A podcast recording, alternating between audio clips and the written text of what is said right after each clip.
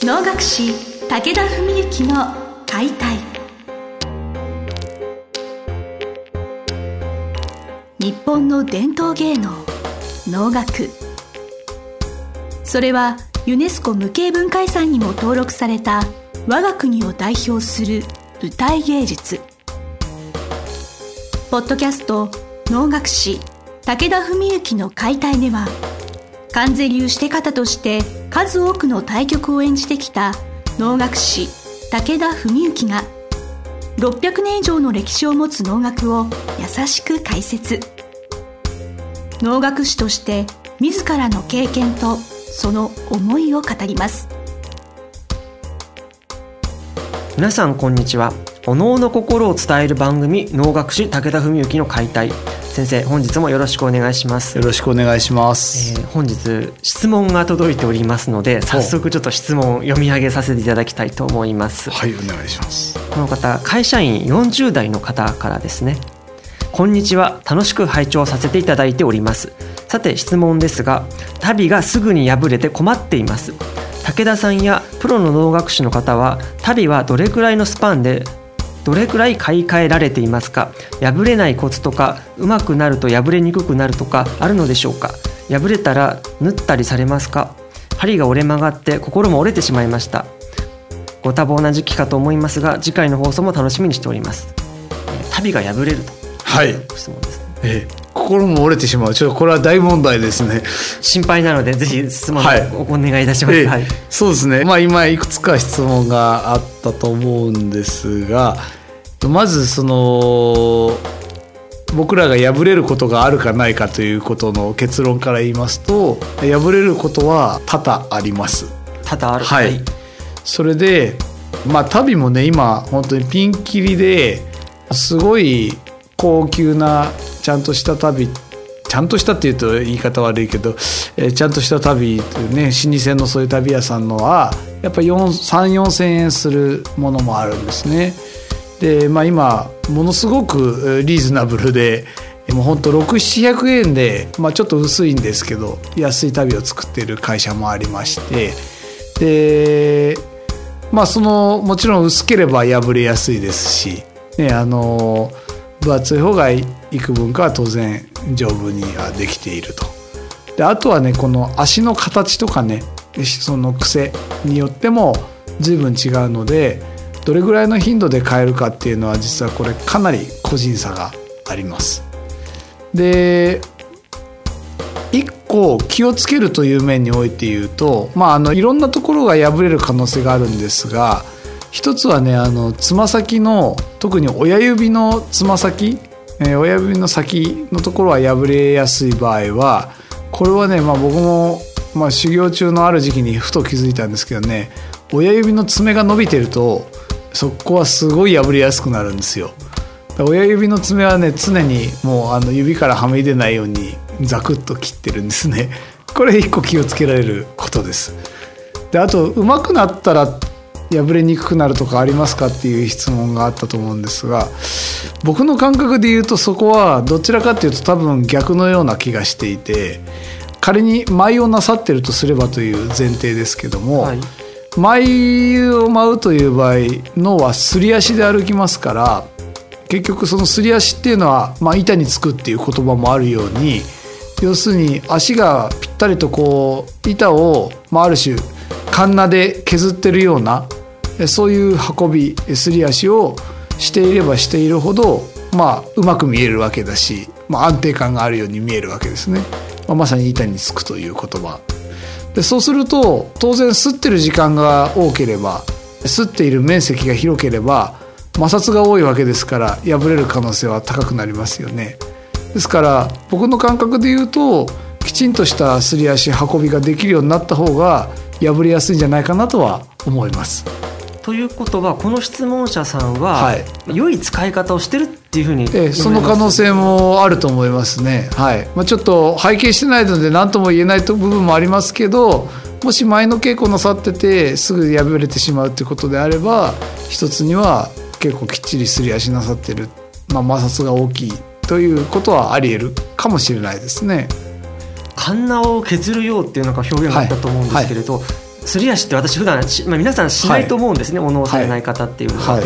正しいすり足ってなんかどういうふうになんか先生をご理解されえーっとですねこれ言語であのこのポッドキャストのあれで放送するのは非常に難しいんですがまあ土踏まずっていうのがあるじゃないですか人間は。でこの土踏まずっていうのは、まあ、旅履いてても絶対汚れないんですよその部分が。だけどその土踏まずが浮いてるように、まあ、要するに見えるとお客さん目線で言えば要するに板についてない運びになるわけですね足運び。だからこの土踏まずをある種板にすりつけるように歩くというかそうすると足全体がベタっとこう板にくっついてるような感じに見えるわけで擦ってる面積が非常に大きく見えるわけなんですね。これが一つとあとはやっぱり足をまっすぐ出すっていうこと。まあ人間多くの人は大体ガニ股なんですよね通常時足開いてる方が楽なんです大概。でそれはよく言うのはスキーの暴言みたいな感じで膝を少し内に入れるような感じ、まあ、または言い方を変えれば太もものいわゆる内もも内ももと内ももが擦れ合うように、まあ、歩く。ということは要するにももとか膝をくっつけて歩くということですね。でそうすると足がまっすぐ出るんですよ。まっすぐ出れば斜めに出るよりまっすぐ出る方が当然吸ってる面積が広くなるし土踏まずが板につきやすいわけなんですね。で親指からかかとに向かって足をまっすぐ出すように歩く、まあ、それが一応僕が心がけて、まあ、お弟子さんたちにもお教えしていることです。もう一つはあとはかかとが上がらないように歩く。かかとが上がっちゃうとまあすり足というよりは普通の歩行になってしまうので、まあ、かかとをなるべく上げないで歩く。でそうすればかかとの部分も破れやすいですしね昔はよく親指とか破れてきた時にその部分を糸で修繕したりもしてたんですけど、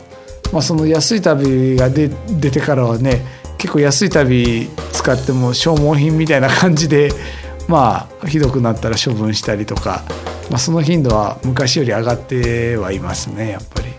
あの今すり足のお話ししていただいたわけなんですけれど、はい。まあ、板につくというのは土踏まずも含めて板につく方が、まあ、ええより正しいすり足だぞと。まあ、あの正しい間違ってるっていうのは一概にね、こう人の感覚もいろいろあると思うんで言いにくいですけど、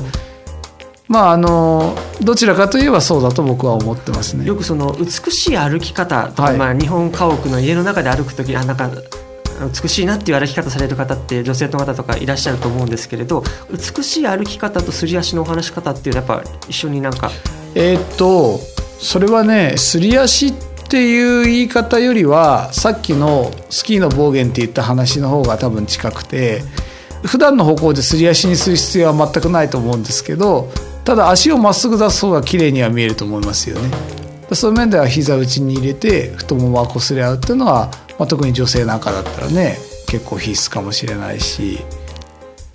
なんかあれですねこの回だけ何度も繰り返し繰り返し聞いていただいてなんかあ美しそうですね。女性の美しい歩き方とはええ。みたいななんかそういう話も伝わるかもしれません。なんか言いたいことがいっぱいあるんですごい早口になって だいぶ巻いちゃってるんですけども、うん。まあ、あとはそうだな何があるかな。あ旅はねそういう僕らはねあとは何種類か使い分けていて、はいまあ多分多くの能楽師はそうじゃないかと思うんですけど、まあ、姉妹とかお能のしてを務める時の「舞旅」って言って「あ舞」ってあの自分の「曖昧ミーマイン」の舞じゃなくてはい「舞歌い」の舞の方あですね。一瞬誤解しはい私もしちゃったええ 舞う旅、はい舞専用の旅っていうことですね。でそれはもう姉妹の本番の時しか使わないっていうふうに決めてる旅とあとはいわゆる自由体用といって、まあ普段楽屋で過ごしたり自由体に出る時の旅、あとはもう本当に人にはちょっと見せんのはばかりがあるけど自分の稽古する時にはいいかなっていうようなもうボロボロに使い古した稽古用の旅大体こう3つ僕は分けてるんですね。でまあ人にもよりますけど最低でも多くの能楽師は2種類には分けてると思います。マイ旅と普段用の旅。僕はもうマイ旅と普段用と自分の稽古用って3段階分けてるんですけど使い古してきたのはマイ旅も普段旅になったり普段旅が稽古用旅になったりそういうふうに分けて使われるとまあ幾分かいいかも分かりませんね。使い分けることで結果的に寿命が伸びるってこともあるんですかね。まあ、ちょっとこの方がどういうふうにされてるか分かんないんですけど、まあ、伺質問を伺う限りにおいては要するに始終修繕しなきゃいけなくて心が折れるそうなんだと思うんですけど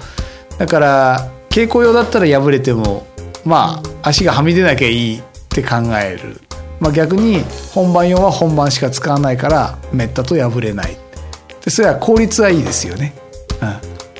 まあ、あの使い潰すことで自分がより進歩してるんだと考えていただければなんか前向きに心折れずに、なんかやっていただけるかもしれませんね。そうですね、まあ、そのプロの能楽師の方でも、まあ、すり減っていくものなんだよということでそうです、ね、まあ、ちょっとこの方への回答になって、はい、まあ、元気になっていただけたらいいなと思います。すね、はい。まあ、あのぜひあの長くね続けていただいたらいいと思いますから、はい、その辺は無理ない範囲でね、えうまくこう使い分けてやっていただければと思います。はい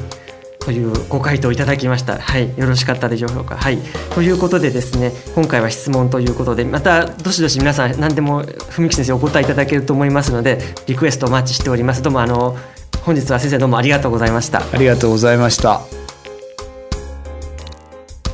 本日の番組はいかがでしたか？番組では武田文幸への質問を受け付けております。ウェブ検索で「武田文幸」と入力し検索結果に出てくるオフィシャルウェブサイトにアクセス。その中のポッドキャストのバナーから質問フォームにご入力ください。ぜひ遊びに来てくださいね。